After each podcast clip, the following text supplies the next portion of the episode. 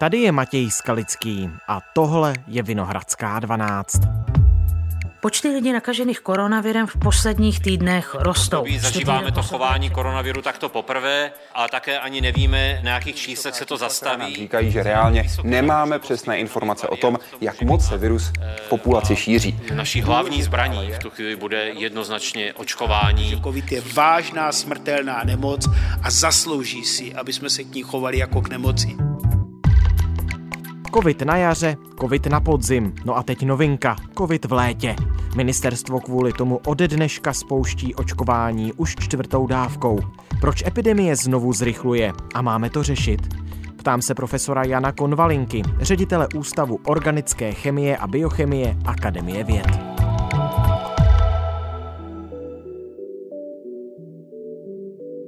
Dnes je pondělí 18. července. Dobrý den, pane profesore, díky moc, že jste si našel chvíli na Vinohradskou 12. Dobrý den. Tak epidemie koronaviru znovu zrychluje. Věta, kterou jsme si zvykli slýchat velmi často v těch minulých dvou letech, ale uprostřed léta, tak to je přeci jenom novinka. Překvapilo vás to? Trochu jo, překvapilo mě to, nebudu dělat generála po bitvě chytrýho, je to tak. Na druhou stranu, ty minulá léta, ta epidemie začínala narůstat vždycky v srpnu a v září už jsme tady měli pořádný nárůst, takže tady jsme posunuti o pár týdnů. Není to tak, že by v létě vůbec ten virus nefungoval a současně jedněmi z nejpostiženějších zemí světa jsou země jako Paraguay nebo Peru nebo Ekvádor, které žijou, jsou takřka na rovníku, je tam hodně horko a spousta sluníčka, čili to, že by slunce ten virus úplně zlikvidovalo a že by v létě se nemohl šířit, eh, víme, že není pravda. Hmm. No já si tak říkám, když se na ta čísla v posledních dnech, týdnech dívám, jestli nejsou zrovna v létě mnohem víc podhodnocená než jindy. Třeba už jenom tím, že se lidé nechodí moc testovat, jsou to tisíce denně a třeba i s ohledem na to, že v odpadních vodách v hlavním městě, tak jak zjišťuje pravidelně VŠHT, je ta nálož virová obrovská, rekordní.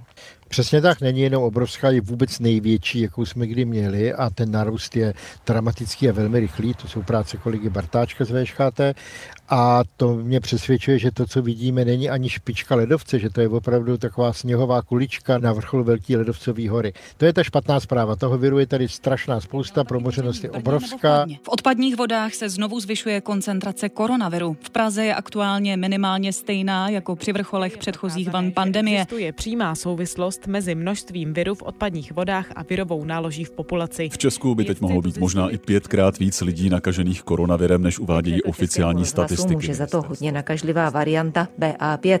Letní vlna COVID-19. Dobrá zpráva je, že ačkoliv teda máme víc lidí v nemocnicích, než jsme měli v téhle době loni a předloni, čili to zase není tak, že by ti lidé prostě to procházeli úplně bez příznaků. Máme tady některé lidi, které může ten koronavirus opravdu potrápit, tak eh, s největší pravděpodobností díky tomu, že jsme hodně promořeni a já vždycky dodávám bohužel, jo. Hmm, no, Zaplatili jsme to velikou cenu. Ale jsme promořeni a proočkováni, tak to nemá tak strašlivé katastrofální důsledky, jako by to mělo ještě loni nebo předloni. Tady ale eh, vždycky my hodně na to koukáme z pohledu té české kotliny. Tady je hodně důležité se podívat mimo a západní Evropa už má tu vlnu buď eh, za sebou, nebo ji právě teď eh, u nich vrcholí. Hezký příklad je Portugalsko, které hmm. má asi 10 milionů lidí, podobně jako my. A tam ta vlna už skončila. Na jejím vrcholu té vlny BA4, BA5, to, té varianty Omikron, tak umíralo 30 nebo 40 lidí denně. A je třeba říci, že Portugalsko je pravděpodobně podobně promořené jako my a je mnohem víc proočkované. Čili já bych tak úplně klidnej nebyl. Rozhodně nechci dělat paniku, nemyslím si, že se tady budou opakovat scény z jara roku 2021, ale že by byl úplně klidný a že by se nemuselo nic dělat, to si teda nemyslím. Čím je ta subvarianta Omikronu BA5 nebo ta BA4 tak nebezpečná? Kde se to v ní vzalo?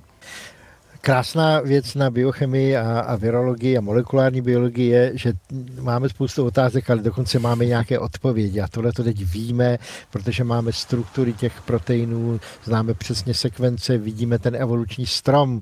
Starý pan Darwin by měl radost, opravdu je to, je, je to nádhera. Vidíme, jak se to vyvíjí a vidíme na elektromikroskopických snímcích přesně, jak se ten povrchový protein, ten spajkový protein toho koronaviru váže na svůj receptor. A takže víme, co dělají ty mutace, které způsobují větší infektivitu a oni vždycky zlepšují vazbu toho viru na ten receptor. Jako byste ubrousili u klíče trošku přebývajícího kovu, tak, aby krásně zajel do té eh, klíčové dírky a dalo se s ním lépe utáčet. To je přesně, co se děje.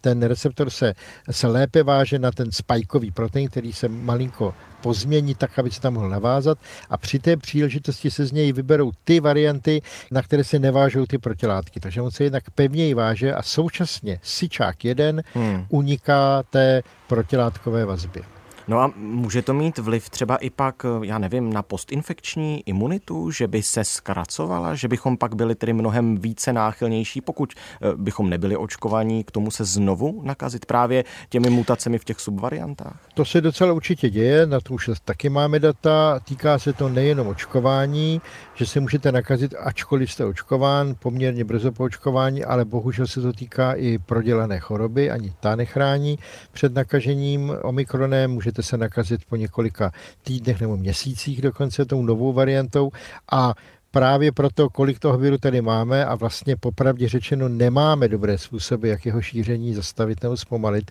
pokud nejsme teda v Číně a nechceme tu společnost zase úplně zavřít, což pro boha nedoporučuju. Jo, ale, ale ani tam to, to moc nefunguje mimochodem. Varianta. A přesně tak, ani tam to příliš nefunguje tak eh, bohužel máme jako velkou virovou nálož, takže dáváme tomu viru spoustu prostoru pro to, aby mohl se množit, dělat chyby a těmi chybami vznikají mutace, ze kterých se právě vybírají ty, které jsou ty nebezpečné. Takže tohle to je bohužel předpis na to, aby nám vznikaly nové virové varianty, které zase na podzim mohou proniknout eh, tou protilátkovou obranou. Ale to všechno vypadá jako hrozivě a pesimisticky. Já bych rád dořekl to B. B je pravda, že dokonce i to očkování, které bylo vyvinuto vlastně už na jaře roku 2020 proti původnímu vohanskému viru, tak sice nebrání nakažení, snižuje pravděpodobnost nakažení, ale nebrání mu, ale pořád velmi dobře, z 85 nebo 90% chrání před těžkým průběhem,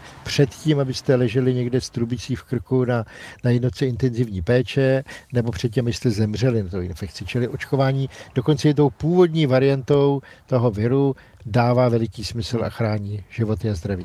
No limitem České republiky tedy ale je, že dokončené očkování, tedy očkování dvěma dávkami, má 64% Čechů jen. Já si myslím, že tohle je časovaná bomba, podle mě to je velká chyba. Já mohu jenom doufat, bohužel na to nemáme dobrá data, já mohu jenom doufat, že velká část zbylých prodělala tu chorobu a nešli se očkovat, protože vědí, že prodělali chorobu. To by byla ta lepší varianta. Pokud nejsou očkováni, neprodělali chorobu, posledním roce, tak jsou opravdu ohrožení. Pokud jim je více než 65 let, tak jsou velmi ohrožení. Před tím omikronem se neschovají, ta infektivita opravdu se blíží spalničkám a takoví lidé opravdu hrajou loterii s velkou pravděpodobností těžkého průběhu nebo smrti. Takže to asi nejdůležitější, co bychom měli dělat, by bylo apelovat na lidi, kteří ještě nebyli očkováni, aby si rozhodně běželi pro očkování hned teď, ať na nic nečekají. Ještě jednou, nemá smysl čekat na ty nové vakcíny, i ty, už ty současné chrání velmi dobře před vážným průběhem. To znamená, hned od tohoto pondělí se lidé mohou nechat naočkovat čtvrtou dávkou za předpokladu, že tu třetí dostali před více než čtyřmi měsíci. Bude to možné v tzv. volkinech, kterých máme v tuto chvíli v provozu přes 50, bude to možné u vašich praktických lékařů lékařů a potom v některých nemocnicích. Nárok na ní budou mít všichni starší 18 let, kterým od předchozí dávky uplynuly minimálně 4 měsíce. Apel ministerstva zdravotnictví míří hlavně na lidi starší 60 let a na rizikové pacienty. Podle ředitele Ústavu zdravotnických informací a statistiky Ladislava Duška ochranný efekt této, řekněme, letní dávky vydrží zhruba do ledna a to by měl být vrchol případné podzimní vlny pandemie. S určitým časovým odstupem zhruba právě ty 3-4 měsíce že ta ochrana proti nákaze jako takové začíná klesat. To neznamená, že se zhroutí k nule, ale začíná klesat a roste pravděpodobnost, že se třeba i člověk s prodělanou nemocí nebo s očkováním nakazí. Ta vlna je tady teď, je to největší vlna ještě jednou, jakou jsme kdy měli. Co se týče toho viru, možná, že ta podzimní bude menší nebo nepřijde vůbec. A když máme epidemickou vlnu a máme tady ohrožené lidi, tak bychom je měli chránit. A máme velmi přesvědčivá data z Izraele, který to teda masivně udělal. Už v lednu tohohle roku dávali třetí a čtvrté dávky tak vidíme, že lidé, kteří jsou očkováni čtyřmi dávkami, jsou prostě chráněni lépe hovořím o těch ohrožených, o těch seniorech, hmm. diabeticích, lidech po transplantacích, jsou chráněni lépe než lidi se třemi nebo dvěma dávkami. Čili dává to smysl a zachraňuje to lidské životy. Já bych do toho šel. K té infektivitě, kterou jste zmiňoval, totiž to R0 podobné spálničkám, to je, abychom to nějakým způsobem přiblížili a teď se nechci plést, když tak mě prosím opravte, jeden nakaží, nakazí dalších 12-14 lidí. U spalniček to je to 14 a 16, hmm, jestli si správně pamatuju tu učebnicovou hodnotu a e, nějaký infektolog může upravit. Tady ono se to číslo R0 špatně počítá, protože my už těch e, opravdu naivních lidí, kteří se nepotkali s tou infekcí vůbec jako vlastně normální populaci moc nemáme, ale odhady jsou, že to je 10. Čili jsme těsně pod spalničkami hmm. a to už je opravdu hodně. A tak se nabízí otázka, jestli pro lidi, kteří ať už jsou očkovaní nebo prodělali tu infekci, ale stále mají těžší průběh, byť je to velmi nepravděpodobné po tom očkování několika těmi dávkami, tak jestli nám pro ně nechybí antivirotika, a teď zmiňuji konkrétně lék Paxlovid, o kterém já sám už jsem natáčel někdy v prosinci minulého roku, kdy klinická skupina ministerstva zdravotnictví informovala o tom, že by se měl zvážit eh, jeho nákup a my ho v Česku stále nemáme. To je podle mě chyba. Já jsem mimochodem o Paxlovidu mluvil, eh, ještě se to nemenovalo Paxlovid, ale mluvil jsem o tady tom typu virostatik eh, hned na jaře pro český rozhlas Baru Tachecít, protože to je můj obor a skoro moje láska. Viry mají proteázy, takové molekulární nůžky, které nastřihají ten virový polyprotein na kusy. Z těch kusů se složí nová virová částice a když ty nůžky zablokujete, tak ta virová částice se nemůže pořádně složit a nemůže tím pádem nakazit další buňku. Čili ano, myslím, že je chyba, že Paxlovid tady nemáme. 19. Ministerstvo zdravotnictví nepodepsalo smlouvu s výrobcem firmou Pfizer. Antivirotikum tak pro české pacienty zatím k dispozici nebude. Šéf rezortu Vlastimil Válek z TOP 09 řekl, že se mu nelíbily podmínky výrobce. My máme dostatek jiných antivirotik, které se dneska ukazují daleko lepší, než byl Paxlovid, nebo než byly ty studie, co vycházely z Paxlovidu. My máme antivirotika. Máme tady to druhé nejlepší virostatikum, jmenuje se Molnupiravir.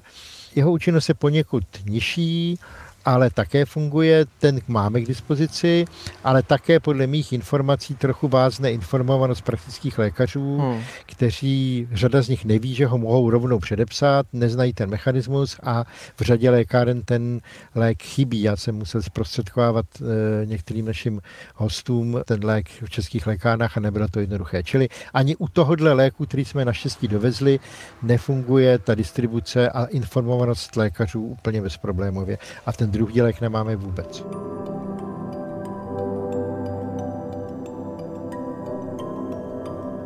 Informovanost, to je velké téma, tak myslíte si, že stát dělá dost pro to, aby se poučil z těch chyb, které v posledních měsících a letech vedly k rozjetí epidemie v Česku a k těm desítkám tisíc mrtvých?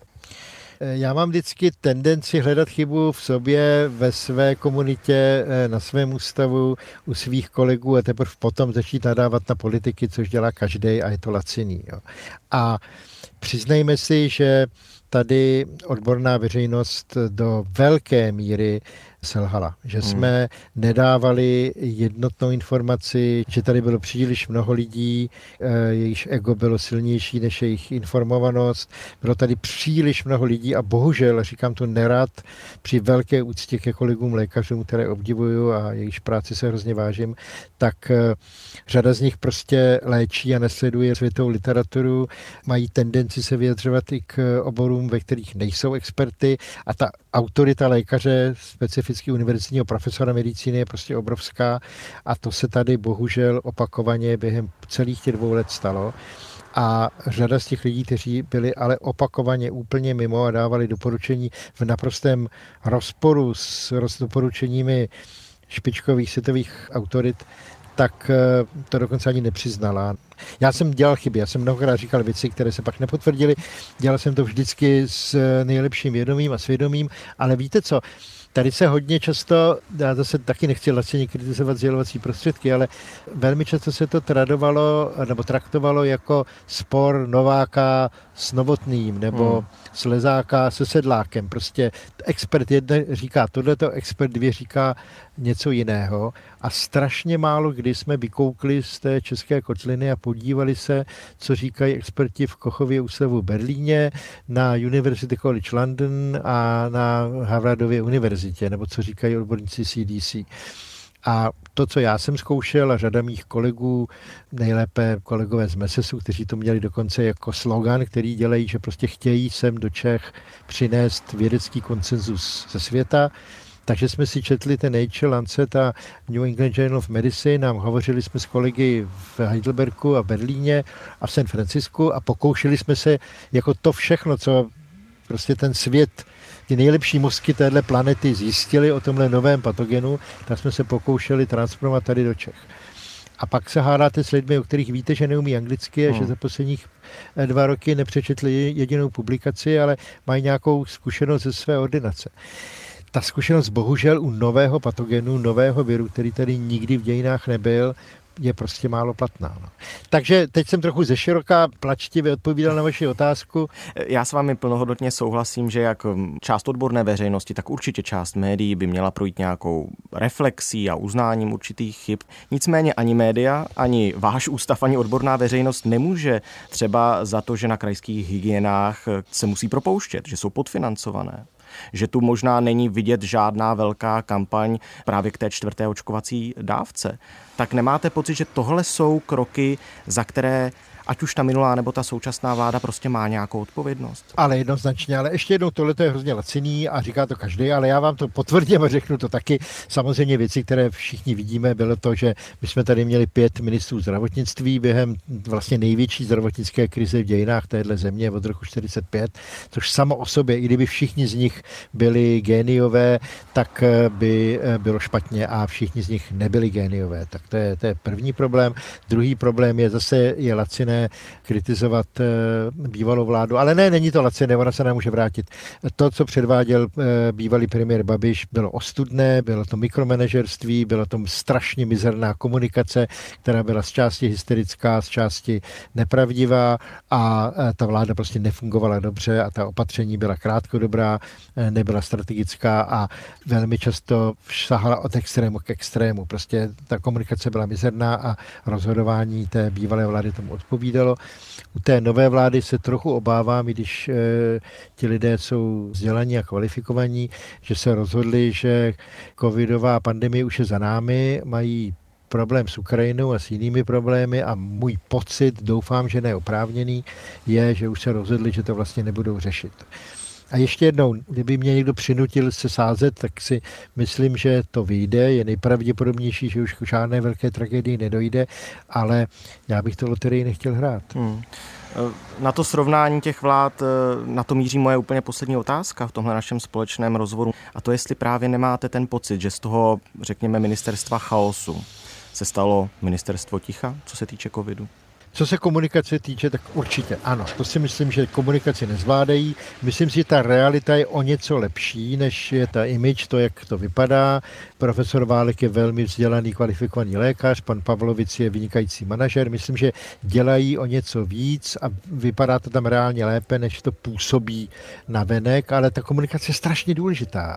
A mám pocit, že trochu tu letní vlnu podcenili a že příliš čekají na tu podzimní což už může být pozdě. Tak já jsem moc rád, že jsme o tom teď tady spolu, pane profesore, mohli mluvit. Děkuji vám za to. Děkuji za pozvání. Tohle už je všechno z Vinohradské 12, z pravodajského podcastu Českého rozhlasu. Dnes s profesorem Janem Konvalinkou. O covidu v létě, o startu očkování čtvrtými dávkami, o problémech minulé i současné vlády, strana koronavirové pandémie a taky o tom, v čem a jak nás koronavirus překvapuje. Tuhle epizodu připravovali editorka Žaneta Němcová, rešeršistka Zuzana Marková a sound designer Jaroslav Pokorný. Je tu nový týden a s ním i nové díly našeho podcastu. Vydáváme je každý všední den už krátce po půlnoci. Jsme na webu iRozhlas.cz, v aplikaci Můj rozhlas a taky ve všech dalších podcastových aplikacích. Po půl deváté ráno nás pak v premiéře vysílá Český rozhlas Plus. Naslyšenou zítra.